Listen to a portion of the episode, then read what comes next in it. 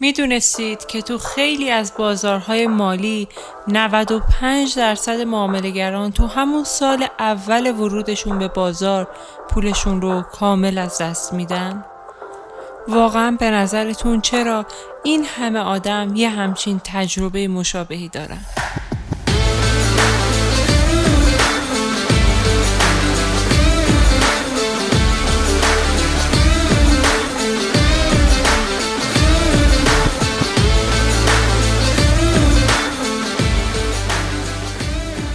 دوستان و همراهان عزیز سلام. من پرستو سلیمی هستم. با اپیزود نهم از رادیو سرمایه دیجیتال در خدمت شما هستم. تو این اپیزود رفتیم سراغ کتاب تحلیل بنیادی تکنیکال یا ذهنی اثری از مارک داگلاس. تو اپیزود اول هم کتابی از مارک داگلاس رو با هم بررسی کردیم به نام معاملگر منضبط که اون کتاب هم برای روانشناسی معاملگری و شروع مسیر معاملگری کتاب خیلی خوبی بود. اما تو این کتاب قصد داریم از تحلیل های مختلف و اختلافی که بین تحلیل هامون و اون چیزی که دقیقا داریم توی بازار انجام میدیم صحبت کنیم. بدون معطلی بریم سراغ کتاب.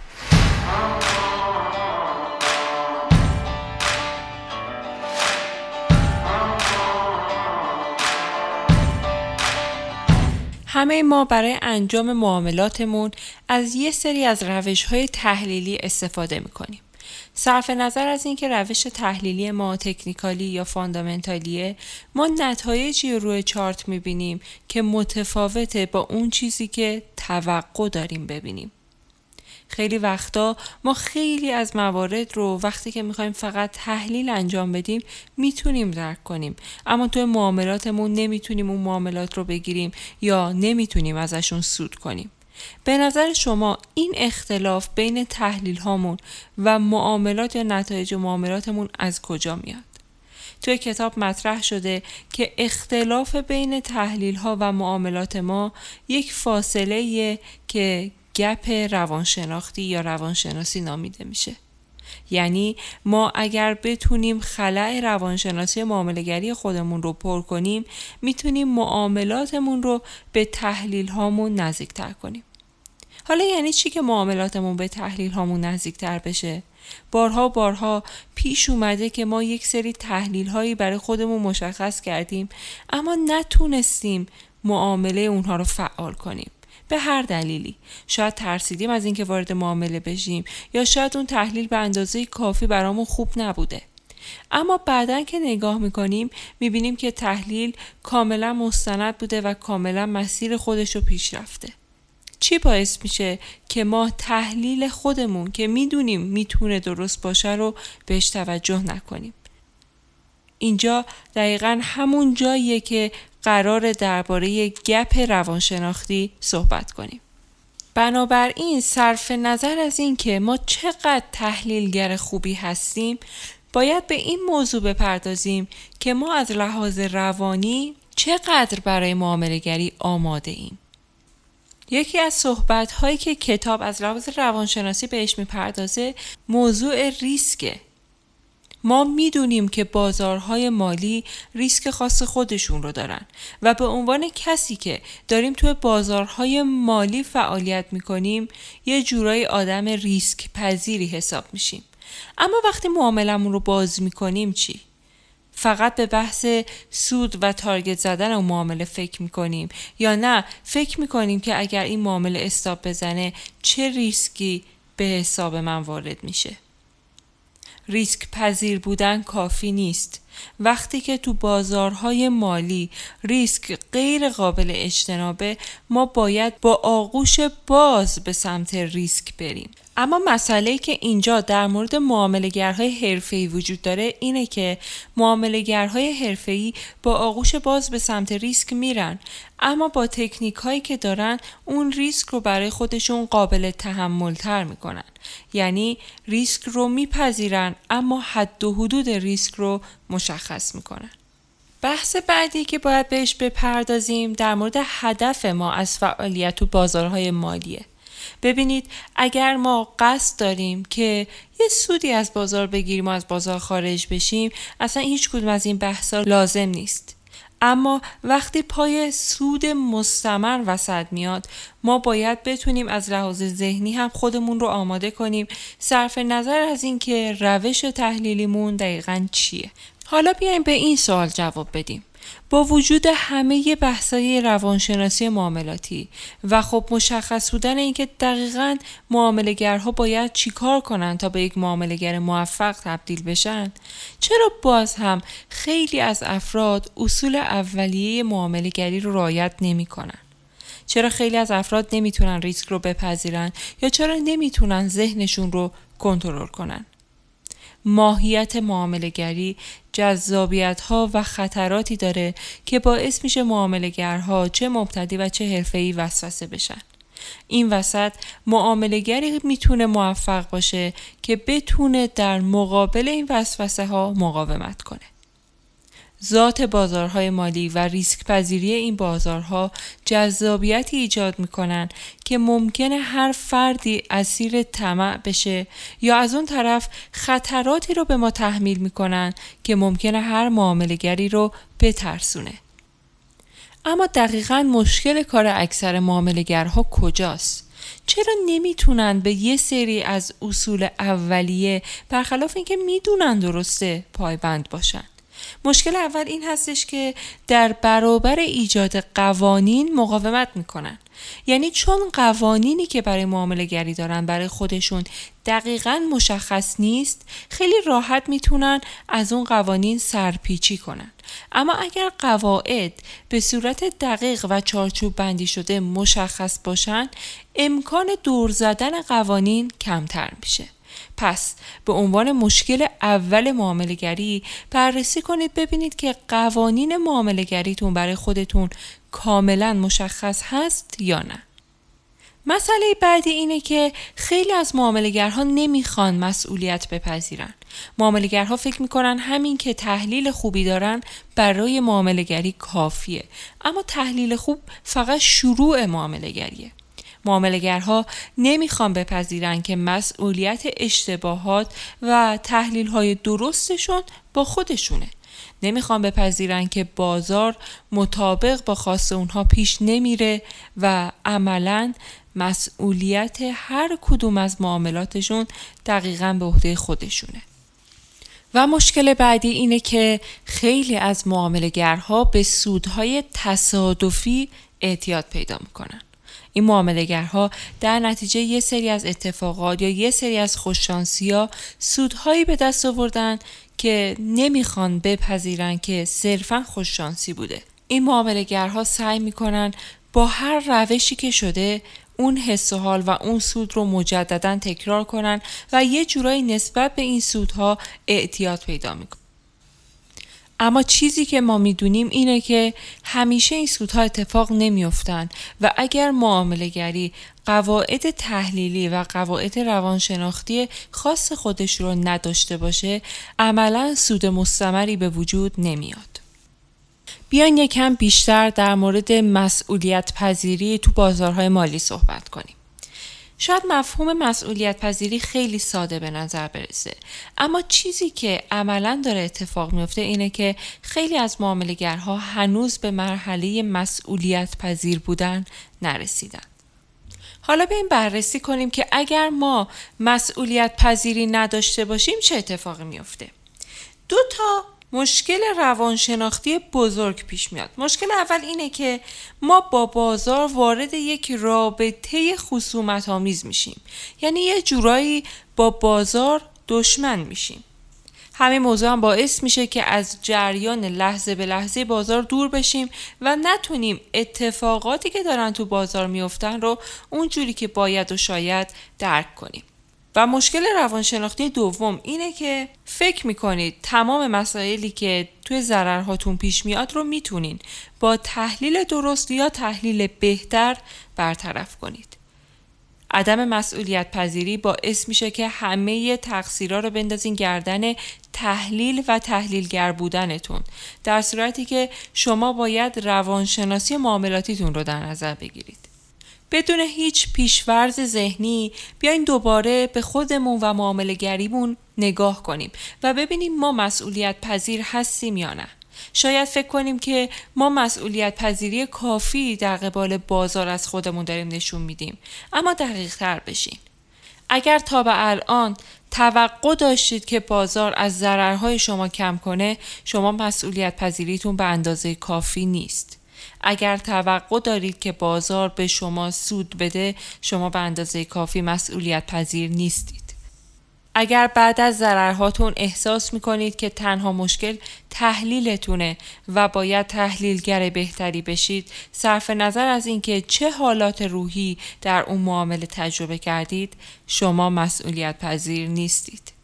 یک بار دیگه به معاملاتتون فکر کنید و ببینید که آیا واقعا مسئولیت پذیر هستید یا نه قدم اول برای مسئولیت پذیر شدن اینه که بفهمیم آیا مسئولیت پذیر هستیم یا نه. به عنوان یک قاعده کلی و درست تو تمام بازارهای مالی این رو باید بگم که بازار رفتاری خونسا با همه معاملگرها داره. این معاملگرهان که با بازار دوست میشن یا انتخاب می‌کنن که با بازار دشمن باشن. پس اگر تو مسیر معاملاتیتون ضرر کردید احساس نکنید که بازار با شما دشمنی داره این شما هستین که بین دوست یا دشمن بودن با بازار دشمن بودن رو انتخاب کردین اگر می‌خواید با بازار دوست باشید و بتونید از اتفاقاتی که توی بازار میفته نهایت استفاده رو ببرید باید با جریان بازار هماهنگ و همقدم باشید همینجا این نکته رو هم بگم خیلی از معاملگرها تو مسیر تحلیلگری و معاملگریشون بارها بارها به سمت آموزش میرن. آموزش دیدن صرف نظر از اینکه باعث آگاه تر شدن و حرفه‌ای تر شدن شما در بازار میشه ممکنه مخرب هم باشه. اما چجوری می‌تونه اثر منفی بذاره؟ فرض کنید معاملگری وارد بازار مالی میشه و با یک استراتژی ساده و با یک سیستم معاملاتی ساده می‌تونه تا حدود سود کسب کنه. بعد از مدتی این معاملگر اصول اولیه که برای سیستم خودش یا برای قواعد معاملگری داشته رو زیر پا می‌ذاره و دچار ضرر میشه. ممکنه که اینجا فکر کنه دچار ضرر شده چون سیستم معاملاتیش خیلی ساده است. چون تحلیلگری خیلی عجیب و غریبی بلد نیست. چون آموزش های کافی ندیده و دوباره به سمت آموزش میره. آموزش دیدن به این علت ممکنه به شما آسیب بزنه چون همیشه تو بازارهای مالی نکته هست که شما نمی‌دونید و اینجوریه که شما هیچ وقت احساس کافی بودن نمی کنید.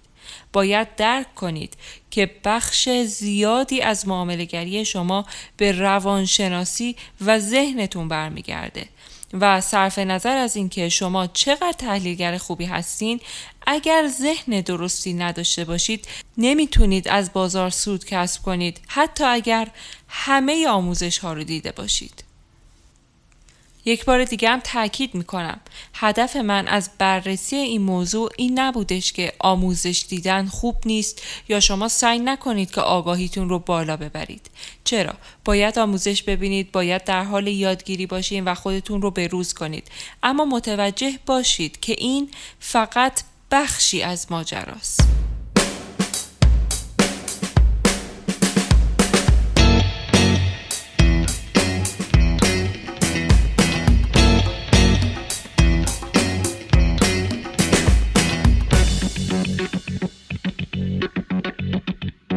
تا اینجا آشنا شدیم که مسئولیت پذیری یعنی پذیرفتن اینکه بازار خونساس و ما این که انتخاب می‌کنیم بازار با ما دوست باشه یا دشمن. حالا بریم به مفهوم ریسک پذیری بپردازیم. ریسک پذیری فقط وارد شدن به بازار مالی یا وارد شدن به یک معامله نیست. خیلی فکر می‌کنن همین که وارد یک معامله شدن یعنی ریسک اون معامله رو پذیرفتن و انسان ریسک پذیری حساب میشن. اما ریسک پذیری یعنی بدون اینکه دچار درد و رنج بشیم تمام نتایج یک معامله رو بپذیریم. یعنی اینکه یاد بگیریم طوری راجع به معامله گری و بازار فکر کنیم که از دست دادن موقعیت، پول و اشتباه کردن به هیچ وجه باعث نشه که یه سری از مکانیزم های ذهنی ما فعال بشن. مکانیزم های مثل ترس مثل طمع و مثل کلی مکانیزم دیگه که در طول اپیزودها در موردشون صحبت کردیم. ریسک پذیری و پذیرفتن ریسک با آغوش باز یعنی اینکه ما ریسک رو بپذیریم و از اون طرف ذهن آرومی داشته باشیم. حتما حتما براتون پیش اومده که حس کرده باشید اگر ترس یا طمعی در کار نباشه خیلی راحت بر اساس تحلیلاتون می‌تونید سود کسب کنید. بر اساس تحلیل هاتون متوجه شدید. یعنی شما بخشی از تحلیلگری که لازمه معامله گر بودن رو دارید اما در کنترل ذهن و احساسات دچار مشکل هستید. درک کردن این گپ و این فاصله روانشناختی اهمیت بسیار بالایی داره چون اگر شما این فاصله رو درک نکنید تنها و تنها روی تحلیلگریتون کار می‌کنید و این فاصله هیچ وقت پر نمیشه کتاب میگه که یه چرخه برای معاملگرها وجود داره. معاملگرها وارد بازار میشن، می‌تونن سود کسب کنن و بعد از یه مدتی دچار ترس میشن. ترسشون انقدری ادامه پیدا می‌کنه که ظرفیت معاملگریشون کم و کم و کمتر میشه و در نهایت کسانی می‌تونن این چرخه رو بشکنن که هم ریسک پذیرن و هم مسئولیت پذیر. ریسک پذیر و مسئولیت پذیر به معنای واقعی کلمه. اما کسانی که نتونن این چرخه رو بشکنن دچار یک چرخه رونق ورشکستگی میشن. اسم این چرخه رونق ورشکستگیه چون این معاملگرها در طول چند معامله می‌تونن سود خوبی به دست بیارن و بعد از اون ترس سراغشون میاد و در طول چند معامله تمام سودی که داشتن رو از بین می‌برن. و این چرخه تا جایی ادامه پیدا می‌کنه که این معاملگرها خسته میشن و دیگه رمقی براشون نمیمونه. اما معاملگری که مسئولیت پذیری و ریسک پذیری رو بلد باشه می‌تونه به راحتی این چرخه رو بشکنه و ازش بیرون بیاد. اگر شما هم اسیر این چرخه شدین در قدم اول باید میزان ریسک پذیری و مسئولیت پذیری خودتون رو مشخص کنید. و تا حد ممکن ریسک پذیری و مسئولیت پذیریتون رو بالا ببرید و این کار رو باید به صورت آگاهانه انجام بدین. در کنار اینها به تحلیلگریتون هم بپردازید و سعی کنید فارغ از اینکه نتیجه تحلیل شما چه تأثیری روی حساب معاملاتیتون داره فقط و فقط سعی کنید که درست تحلیل کنید و با بازار همگام باشید. رعایت کردن همین چند جمله ساده می‌تونه شما رو از چرخه رونق و شکستگی خارج کنه. حالا بیاین یکم عمیقتر درباره خود بازار صحبت کنیم. خود بازاری که ادعا می‌کنیم کاملا رفتار خونسا داره و ما که انتخاب می‌کنیم با همون چجوری رفتار کنه. بازار یه سری اصول و قواعد داره که الان به چهار موردش اشاره می‌کنیم. قاعده اول وقتی از مسئولیت پذیری و ریسک پذیری صحبت می کنیم یعنی یه سری خطرات توی بازار وجود دارن که ما نمی‌تونیم از همشون فرار کنیم و ناخداگاه تو دام خیلی از این خطرات میافتیم. پس ما باید در قدم اول ریسک پذیر باشیم و در قدم دوم بپذیریم که مسئولیت این خطرها با خودمونه. و این یعنی در بازارهای مالی عدم قطعیت وجود داره. عدم قطعیت اصلیه که هیچ وقت توی بازار مالی از بین نمیره. عدم قطعیت به ما نشون میده که همیشه توی بازارهای مالی دسته مخالف با دسته دیگری از معاملگرها هستن و در جهت مخالف اونها وارد میشن و کار شما اینه که تشخیص بدید کدوم دسته از معاملگرها زور بیشتری دارن و با اونها همگام بشین. طبیعیه که همیشه نتونید به درستی این دست از معاملگرها رو تشخیص بدید. هدف ما هم از بررسی عدم قطعیت دقیقا همینه. شما باید متوجه بشید که قادر نیستید همیشه دسته درست معاملگرها رو تشخیص بدید و به همین خاطره که میگیم باید ریسک پذیر باشید. و این نکته رو هم یادتون نره. تو بازارهای مالی هر چیزی ممکن اتفاق بیفته. بحث بعدی که باعث میشه ما ذهنمون رو نتونیم کنترل کنیم توقعات ما هست. ما باید از بازار و از معاملگری خودمون سطح توقع معقولی داشته باشیم. توقعات ما باید جوری باشن که مطابق با توانمندی های ما هم باشن. توقعات ما اگر بیشتر از سطح توانمندی هامون باشن ممکنه که از لحاظ ذهنی ما رو دچار آسیب بکنن. ما سعی می کنیم بدون اینکه ببینیم آیا واقعا شدنی هست یا نه همه تلاشمون رو بکنیم که اون توقعات رو عملی کنیم. اما به چه قیمتی؟ معمولا برای هممون پیش اومده که یه سری توقعاتی از بازار مالی یا از روز معاملاتی خودمون داشته باشیم و با نیت پر کردن اون توقعات وارد بازار شده باشیم. اما نتیجه چی شده؟ واقعا ما تونستیم به اون توقعات برسیم. این که ما در مورد تنظیم اهداف صحبت می‌کنیم بحثش با توقعات متفاوته. قاعده اولی که برای تنظیم اهداف باید در نظر بگیرید اینه که این اهداف باید منطقی و قابل دستیابی باشند. و این موضوع نکته که توی توقعات بیجا رعایت نمیشه. این موضوع رو هم در نظر داشته باشید که ما انسان ها به صورت کلی رفتارهای مشابه به هم رو داریم. اما همه ماها از لحاظ روانشناختی کاملا منحصر به فرد هستیم به دو علت. علت اول عوامل ژنتیکی هستش که ما با اونها به دنیا آمدیم و علت دوم عوامل محیطی بودند که در رشد ما تاثیر داشتن. این موضوع رو برای این اینجا گفتیم که تمام موضوعاتی که به عنوان روانشناسی معاملگری خدمت شما توضیح داده میشه باید برای شما شخصی سازی بشه. و این رو کسی می‌تونه انجام بده که بیشترین شناخت رو نسبت به خودتون داشته باشه. و این یعنی خودتون باید روانشناسی معاملاتی خودتون رو پای ریزی کنید.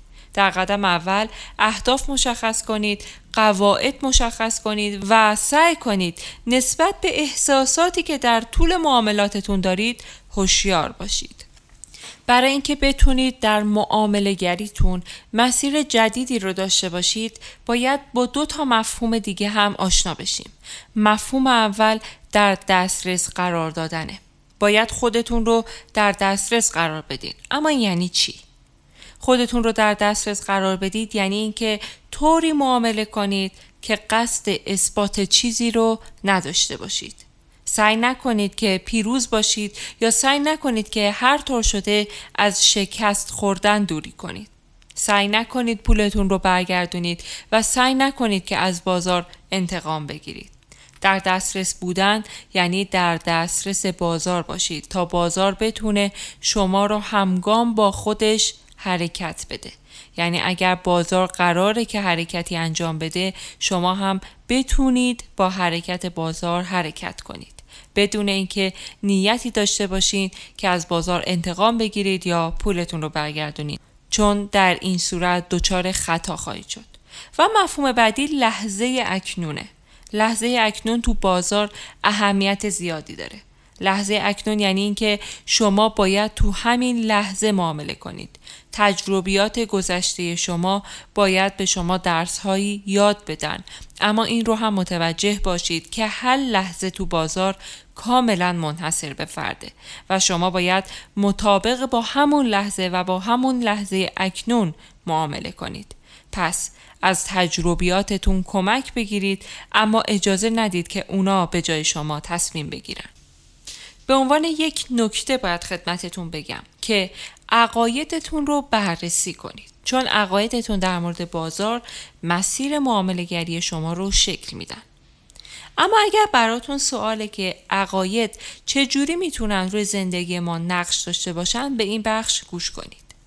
عقاید ما یه جوری اطلاعات رو از بیرون تعبیر و تفسیر می‌کنن که باعث بشن در ما احساس رضایت پیش توقعاتمون رو شکل میدن و یه جورایی مسیر آیندهمون رو با همین توقعات برای ذهنمون مشخص می‌کنن از اون طرف ما تنها کارهایی رو انجام میدیم که با عقایدمون سازگاری داشته باشه و در نهایت با عقایدمون نتیجه کارهامون رو میسنجیم. پس عقاید ما می‌تونن روی روند زندگی ما نقش قابل توجهی داشته باشن. حالا فرض کنید عقاید ما برخلاف حقایق موجود باشن. اون وقت چه اتفاقی میافته؟ در نتیجه اینکه عقاید ما نمی‌تونن با حقیقت خودشون رو وقف بدن ما دچار ناامیدی و نارضایتی و سردرگمی میشیم. ما ممکنه که دچار استیصال بشیم و ندونیم که دقیقا باید چی کار کنیم. حقیقت چیزی که از محیط بیرون میاد و عقاید ما از درونمون شکل می‌گیره و اگر این دو در مقابل هم قرار بگیرن این وسط برای ما چاره ای نمیمونه جز اینکه دچار یس و ناامیدی بشیم. پس حقیقت های بازار مالی و معاملگری رو در نظر بگیرید و اگر عقایدی در تضاد با این حقایق دارید اصلاحش کنید. این نکته رو هم بدونید عقاید ما همه یه تلاششون رو می‌کنن که از خودشون مقاومت کنن و تغییر دادن و اصلاح کردن اونها می‌تونه کار سختی باشه اما تنها راه موجود برای موفق شدنه کتاب بارها درباره پنج حقیقت بنیادی بازارهای مالی صحبت می‌کنه که الان می‌خوایم با هم این پنج حقیقت رو بررسی کنیم. اول هر چیزی ممکنه اتفاق بیفته. حقیقت دوم. برای کسب پول لازم نیست بدونید که تو آینده قرار چه اتفاقی بیفته. حقیقت سوم. تو هر مجموعی از متغیرهای تحلیلیتون می‌تونید محدوده ای رو مشخص کنید که شکست ها و موفقیت ها تو اون محدوده تقسیم شدن. یعنی دسته ای از معاملگرها تو اون محدوده شکست می‌خورن و دسته دیگه موفق میشن. حقیقت چهارم جایی که شما برای ورود به یک معامله انتخاب می‌کنید جایی که احتمالی بیشتر از سایر نقاط داره نه اینکه قطعیت داره و حقیقت پنجم هر لحظه تو بازار منحصر به فرده. حالا ما باید یاد بگیریم که این پنج حقیقت رو به صورت عملی توی بازارهای مالی اجرا کنیم. برای اینکه در جهت پنج حقیقتی که گفته شد حرکت کنید باید در مرحله اول سیستمی برای خودتون داشته باشید تا بتونید معاملاتتون رو انجام بدید اما توجه کنید که مسئولیت پذیری و ریسک پذیریتون رو توی این سیستم سعی کنید بالاتر ببرید و به این موضوع توجه کنید که ماهیت بازار ماهیت ناشناخته ایه. و در قدم بعدی شما باید خودتون رو تحت نظر بگیرید. ببینید چه کاری دارید دقیقا توی بازار انجام می‌دید و با این سیستم جدید چجوری دارین عمل می‌کنید. از لحاظ ذهنی چجوری هستید و سطح ریسک پذیری و مسئولیت پذیریتون به کجا رسیده. تو این مسیر حواستون به عقایدتون هم باشه. قرار بر این شد که ما بتونیم عقایدمون رو توی بازارهای مالی اصلاح کنیم. و البته حواستون به انضباط شخصی هم باشه. مسیر معاملگری مسیر پیچیده و پرفراز و نشیبیه که بدون انضباط شخصی رسیدن به مقصد غیر ممکن. این موضوع رو هم در نظر داشته باشید که تو کتاب تحلیل بنیادی تکنیکال یا ذهنی اینجوری در نظر گرفته شده که شما سیستم معاملاتی خودتون رو دارید. مهم نیست که این سیستم معاملاتی چقدر ساده باشه. شما جایی برای نقطه ورود و جایی برای خارج شدن از معامله رو مشخص کردید و الان در پی این هستین که بتونین این سیستم رو ارتقا بدید و بتونید در بهترین حالت ممکن خودتون از بازار سود بگیرید. در آخر باید خدمتتون بگم که عقاید ما و ریسک پذیری و مسئولیت پذیری ما سه تا فاکتوری هستن که می‌تونن موفقیت ما تو بازارهای مالی رو مشخص کنن. به عنوان یک معاملگر باید سعی کنید نسبت به احساساتتون در هر لحظه از بازار هوشیار باشید و حواستون باشه که بازار خونساس و ما هستیم که انتخاب می‌کنیم با ما دوست باشه یا دشمن. دوستان و همراهان عزیز سرمایه دیجیتال تو این اپیزود سعی داشتم خدمتتون توضیح بدم که چجوری می‌تونید با استفاده از ریسک پذیری و عقاید خودتون معاملاتتون رو بهتر کنید و تحلیلگر بودن و معاملگریتون رو به هم نزدیک کنید. فاصله بین تحلیلگری و معاملگری با پر کردن خلاهای روانشناختی کم و کم و کمتر میشه. امیدوارم که این اپیزود براتون مفید بوده باشه. شاد و پرسود باشید. خدا نگهدار.